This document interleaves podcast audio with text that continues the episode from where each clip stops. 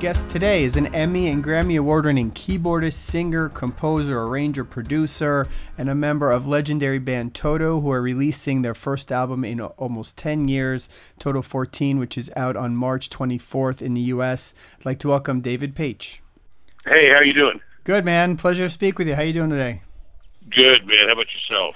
Doing all right. Thanks for being here. I guess let's let's begin with the new album. And, uh, you know, you guys coming back to doing a new record after almost ten years. Uh, yeah. You know, you guys must be excited and, and, and must be ready to get out there and tour. Tell me why you guys uh, got back together to do it again.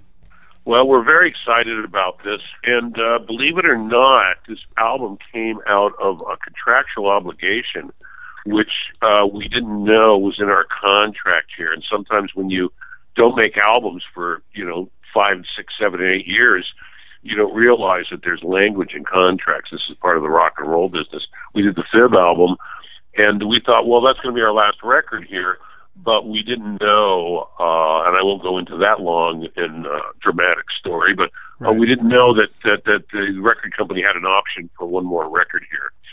Uh, so we said, hey, we can either get all up in arms about this, or or we can uh, sit and use this as an opportunity to uh, Get, get all get in the room and do what it is we do, which is get creative and, and make music together for our fans. And if there's anything we have left to say here as a band, uh, maybe it was meant to be that uh, we have one more album in us.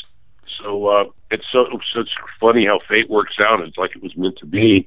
You know, we've been uh, going out on the road here from two thousand ten, doing uh, for Mike Porcaro for A L S awareness and to raise money for him. And And every time we were getting together, everybody's the crew and people around us were saying, well, you guys are playing so good, you should do another album.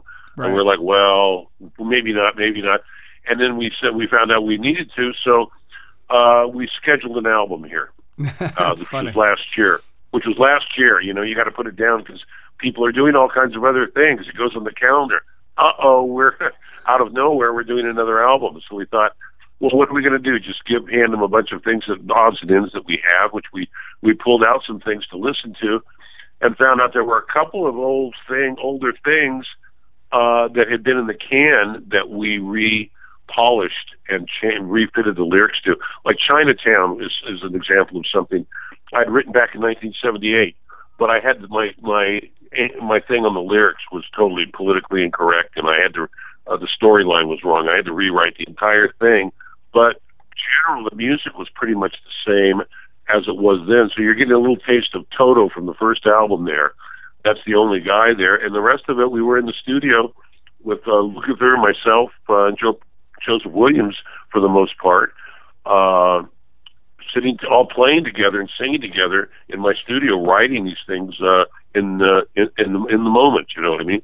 As well as Steve Ricaro writing and C J. Vanston, our producer, writing, uh, co-writing with uh, our band also. So it became a really fun, uh, uh, you know, involved creative process. It's, I, I always enjoy the collaborative effort because uh, even I get stuck, you know, on something like Great Expectations.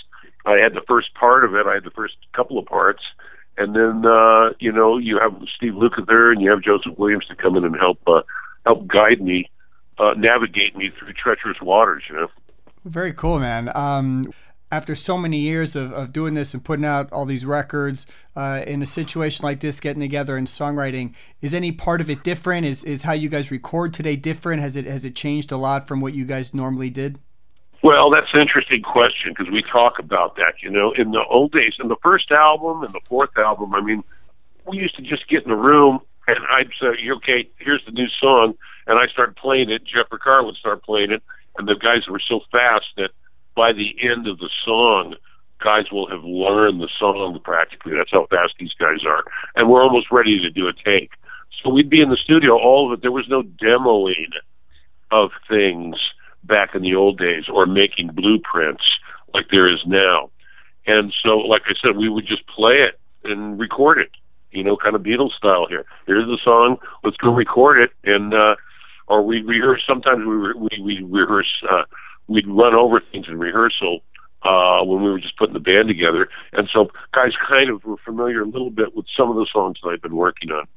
But this album here was created kind of in the studio here, where we make these blueprints, like other, but not unlike other people, go out there where you start kind of with a click track and you start with a, a drum beat or a drum loop, and then people start playing on top of it. Where most people do one person at a time, and you're sitting there and, and putting it together section by section. Toto, when we play to a loop or play to a existing drum group, we're playing from top to bottom. I mean, Joseph has a mic in his hand, Steve has his guitar, and I'm on keyboards, and we're literally the the computer or the drum loop or whatever we're listening to is the fourth musician in the room. So we're creating a song, almost jamming in the room in real time as a band. So there still is this live in the moment uh, aspect to our songwriting that uh, you know we're playing, and that's how we end up recording the stuff when we do our blueprints. And then we just keep upgrading our blueprint to where when we go look around, we go, you know what?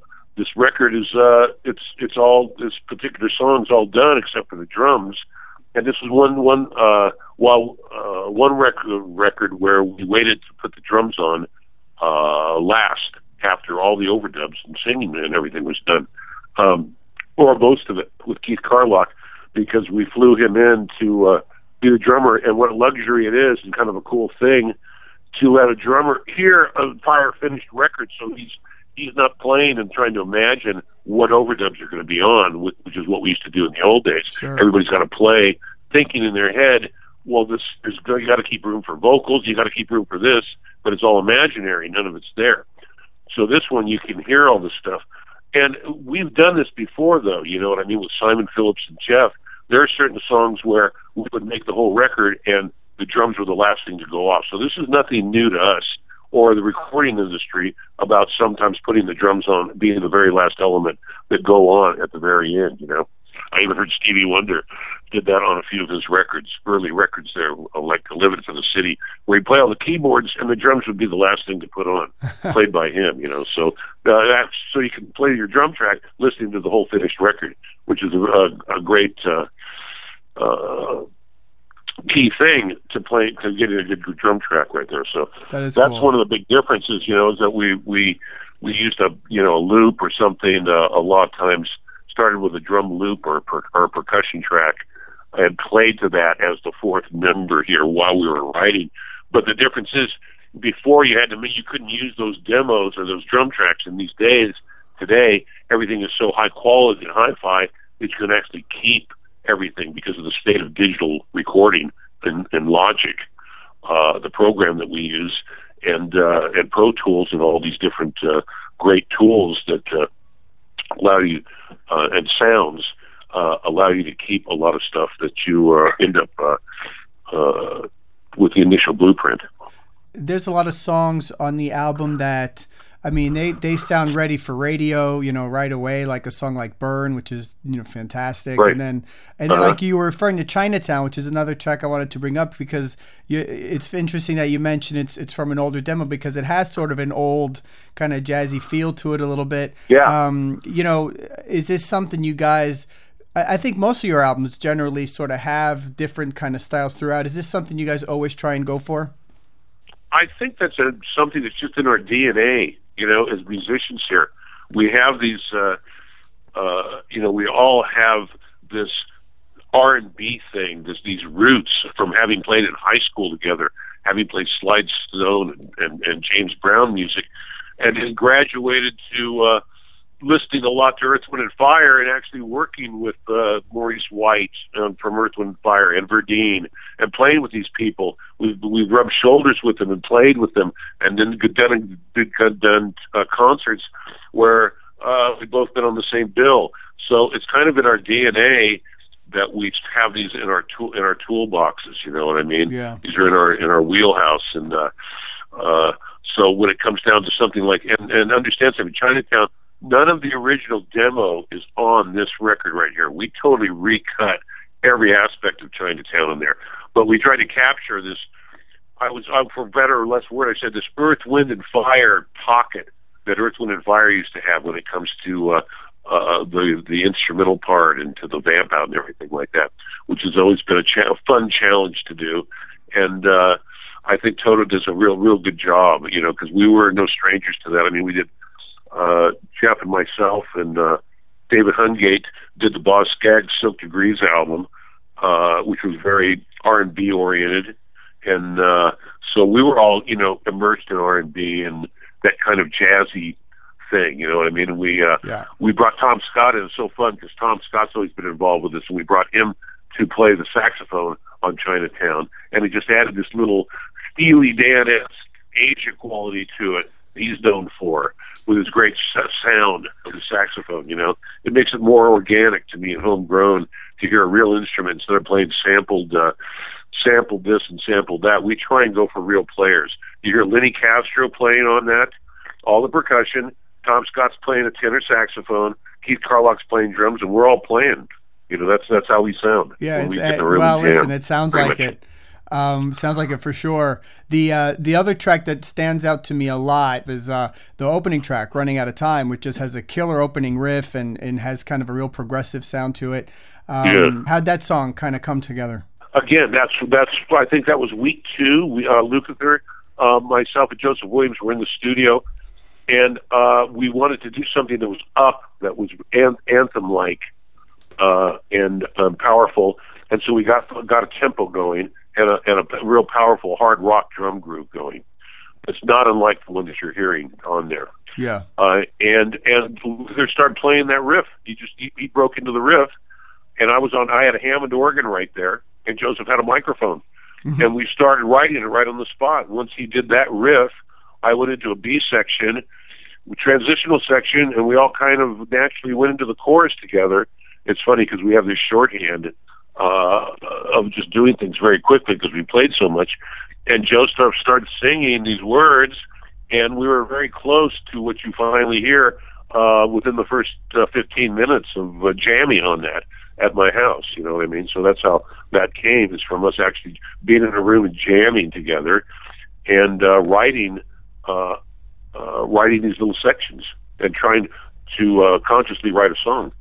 Uh, for uh, an opening song for the album. Yeah, it's a perfect, so, perfect opening song, and, and Toto fans will dig that one for sure. Um, I'm glad you, I'm glad you like it as an opening song, because we were always thinking of, should we put Burn for the opening song, or maybe even Great Expectations and Be Bold here? What do we do? And uh, it came back to a lot of people thought that uh, Running Out of Time was a good opening. You, you know yeah. what? It just sort of like you, you push the track on, and that riff starts, and it just sort of kind of gets you going. So I think that we're that off. Was, it's like it's like a horse race. It's yeah, like the, it's they're, exactly they're like out, that. They're off. Everybody, yeah. you know what I mean? Kind of yeah, thing, very know? cool. The uh, speaking of Joseph uh, uh, Williams uh, um, coming back and singing on on the whole album this time, first time since yeah. I guess the seventh one, which is another right. one of my favorites for sure. Um, right. uh, how was it bringing him back and, and working on on a full album together this time? It was absolutely awesome. You know, I can't say enough about him. Uh, first of all, when we were touring, he's such a strong singer and has continued to be such a strong singer, but he's singing better than ever now. It's like, because when you go out live and you're touring two, hour, two hours a night in a live show, everybody gets stronger singing-wise and playing-wise and, and confidence-wise and everything. And after our fourth year, you know, doing it, we're like, you know, all revved up and, and the muscles are toned. He just came, he just brought it, you know, is all I can say. And uh, he had everything we needed to. Every time you sing a melody, what's so fun is to have a singer there. And you go, well, I really, if I could sing high, I'd love to hear the singer sing this. And you sing it to him, and he sings it, or he'll, or he just comes and sings a melody to you, like on Great Expectations, that, that I would never think of because I don't sing up in that uh, range, and uh, it's a wonderful thing. You know what I mean? Yeah, for it's sure. Having having having a trumpet, having a trump, having a lead trumpet up there, uh, being able to tout, you know, shout above the whole thing, and sound musical and distinct and articulate. You know. Now you still sing on some songs on the album, correct? I do. Uh, I, I sing little pieces, though, you know. I sang the whole song. I sang te- All the Tears That Shine is me singing pretty much the whole thing. Right. And the, the, the ensemble singers, the Toto ensemble, uh, singing ensemble, joins me in the chorus. But that's, pro- that's probably my big solo thing right there, is All the Tears That Shine. Then I have a short opening spot on Great Expectations, and I share the verses on Chinatown with Joseph. So how do you guys decide when you're doing that? Like, for example, going back, way back to like Africa, where you sing the verses, um, you know, and then I think Bobby Kimball sings, you know, the chorus. How did you guys over time decide who sings what parts and, and that sort of thing? Um, well, it comes out of trial and error. We all, first of all, we all try and sing the song as as an indiv- uh, individually. I listened to Lukather sing the song from top to bottom, and this was the same with Africa. Oh, really? Everybody took a stab at everybody took a stab at Africa. Bobby Kimball, I mean Lukather, and uh, uh, you know, it was usually when someone else, if if if if guys can't sing all the words or they can't spit it out, I end up singing the song. You know, I mean, it's, it's by rote. As the bottom man of the totem pole, when all else fails, I end up singing it. You know what I mean? So they just couldn't get. I wrote these words, and they just couldn't get the word, all the words out in Africa. So I had to sing that one. Otherwise, somebody else would end up singing it. You know? But on these songs here, it happens by like on Afro. On on, I I want I listen to Lukather sing it, his voice from top to bottom. We tried we did different scenarios because we didn't start with this three penny opera idea of of round robin and having three different characters, although Toto's known for doing that before, like on um, Rosanna and stuff, uh, and, and Africa, where we've shared vocals. It's certainly not our intent to try and do that, but we found that of certain vocals laid good in certain people's registers. Yeah. And uh, it helped with the story because it's kind of a story of, of three guys in Chinatown Uh, that uh, is from my early days in Oakland with my cousin, where we used to go across the bay and hang out and try and get into trouble in Chinatown with a couple of his friends. So it's kind of a, a an ensemble piece there. But again, to answer your question, the way you choose who sings what is by having each of us try and sing the song from top to bottom and listening to who fits right into which section, you know. I love to hear and, that. And uh, Joseph sang, sounded great in the high parts of the verse. I was able to lend something, kind of a narrative quality, to the opening verse parts in Chinatown, but when it came down to the real Toto, Georgie Corgi, Earth, Wind, and Fire-esque meat and potatoes, that's Lukather all the way. I mean, he just owns that uh, kind of singing and uh, interpretation there, you know, hands that's, down. That's very cool. I, I'd love to hear if um, you knew at the time that a song like Africa was going to be a hit, or, or when you hear a, a song even from this album, can can you tell, or, or have you ever been able to tell, like, this is a hit, or I thought that would be a hit, but it didn't turn out to be? You know, you know what I mean? Uh, yes, yes, that's happened. I can go back to the first album. I thought that uh, Hold the Line and Georgie Porgy definitely had the potential to be hit records there. Those were some of our choices. Uh, Rosanna was specifically written to be constructed and and and kind of uh, with a, having a hit record in mind there. So that was no surprise to me because I just put everything I everything that I had into that and said, if this isn't a hit, I'm going to hang it up right there. But Africa, Africa was different. Africa was like we thought we had our album done, and Africa was kind of like an extra cut.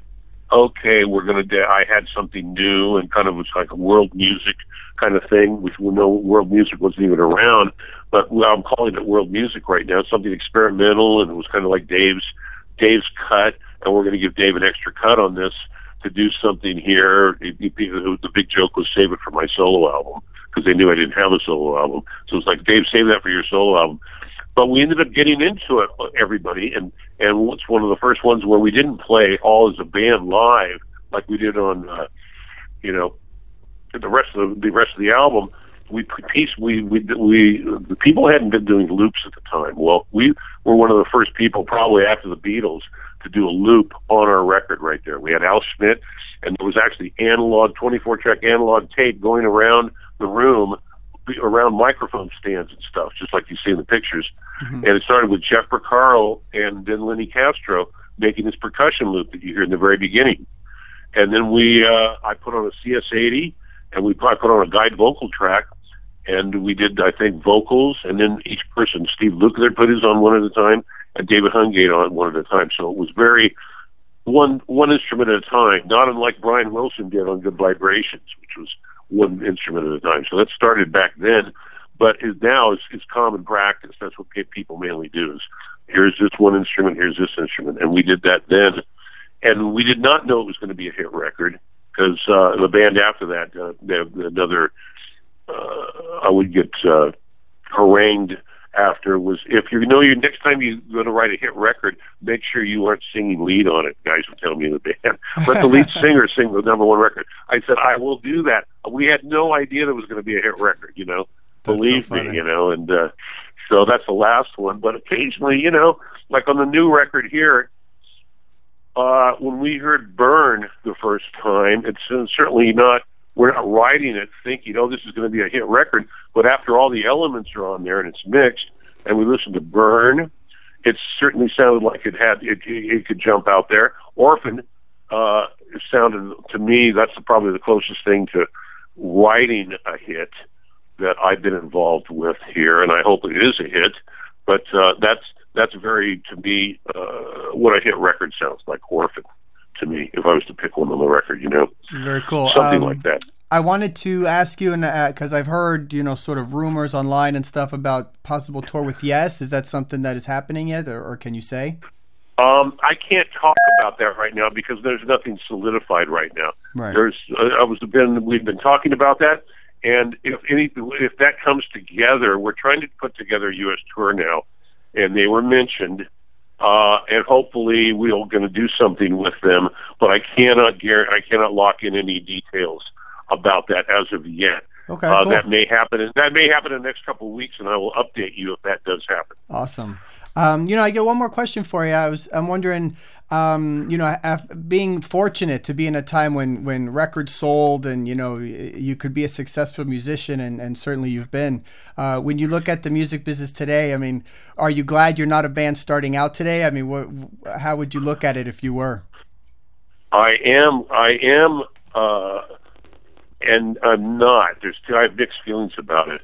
Uh, I think it's so great how the, the, the great singing that's going on, and everybody sounds so many great singers, and the technology allows you to do uh, all these different things. It makes there's a certain aspect that makes it easier and more consistent. But yet there's so many people out there now. It's become such a profession where, in my day, it was kind of like joining the circus and running away and kind of not kind of frowned upon to be a rock and roll star and to be a musician and stuff like that.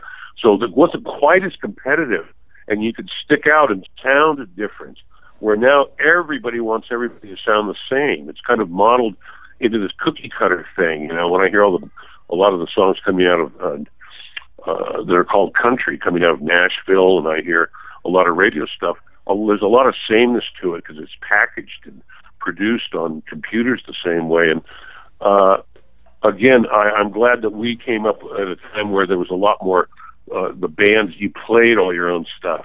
Yeah, and not, sure. And bands still do that. There's still bands out there playing today. I mean, Dave Grohl with, you know, Foo Fighters, and uh, there's a lot of great music coming out there today, but I think we had a better chance back then of being more unique and to be able to hear us as being unique, because there wasn't such an abundance of people play, locking the time in and, play, and singing in tune and locking the time in. I mean, if you listen to rock and roll in the sixties and seventies, it was very loose rock and roll. You know, people, and Toto was known for playing very precise, and and almost you could put, put a clock on it. And we were playing how everybody sounds today, which is very tight, very in tune, and kind of polished, you know what I mean? Yep. That's what we were known for, because it just, our music just happened to sound sound good that way, like Queen's music, you know. We we Toto can play out of tune and detune, and we can play raunchy and and drunk uh, sounding just like the Stones do, but our music just happened to sound better when it was t- in tune and played uh, locked in meter-wise and time-wise there. So, you know, I think it was easier for us then, and I'd hate to have to go try and get a deal now with my band now. It's so hard because there's so many great people out there, but, uh, you know, we're very lucky to have Uh, been around the era we were and been influenced, and I'm, uh, again, we have our fans to thank, and people like yourself that are interested in interviewing us and still spreading the Toto word out there. If it wasn't for our fans and and and, and the whole collective, uh, you know, people out there, uh, we wouldn't be around. So we're very blessed and very lucky. Very, very cool, man. Listen, it's it's an honor to speak with you, and I'm a big a big fan, and I have a lot of friends oh, that are big thanks, fans. Man. And uh, listen, I've had, I've so had much. I've been lucky to have the record uh, with me now for a couple of weeks, and it's fantastic. You guys sound as fresh as ever, and I think it's going to be really successful. Thanks so much for the positive words, and uh, hopefully we'll be able to hook up here in the States, and you'll be able to see us. You know, awesome, buddy. Thank you. Talk to you soon. Thank you so much. Bye. Thanks to David for the interview. We're going to close with a track off of the new album Toto fourteen. This is a track called Holy War For upcoming news and interviews, please check the prog report dot com, and don't forget to check us out on Facebook and Twitter, and download our podcast on iTunes. Thanks.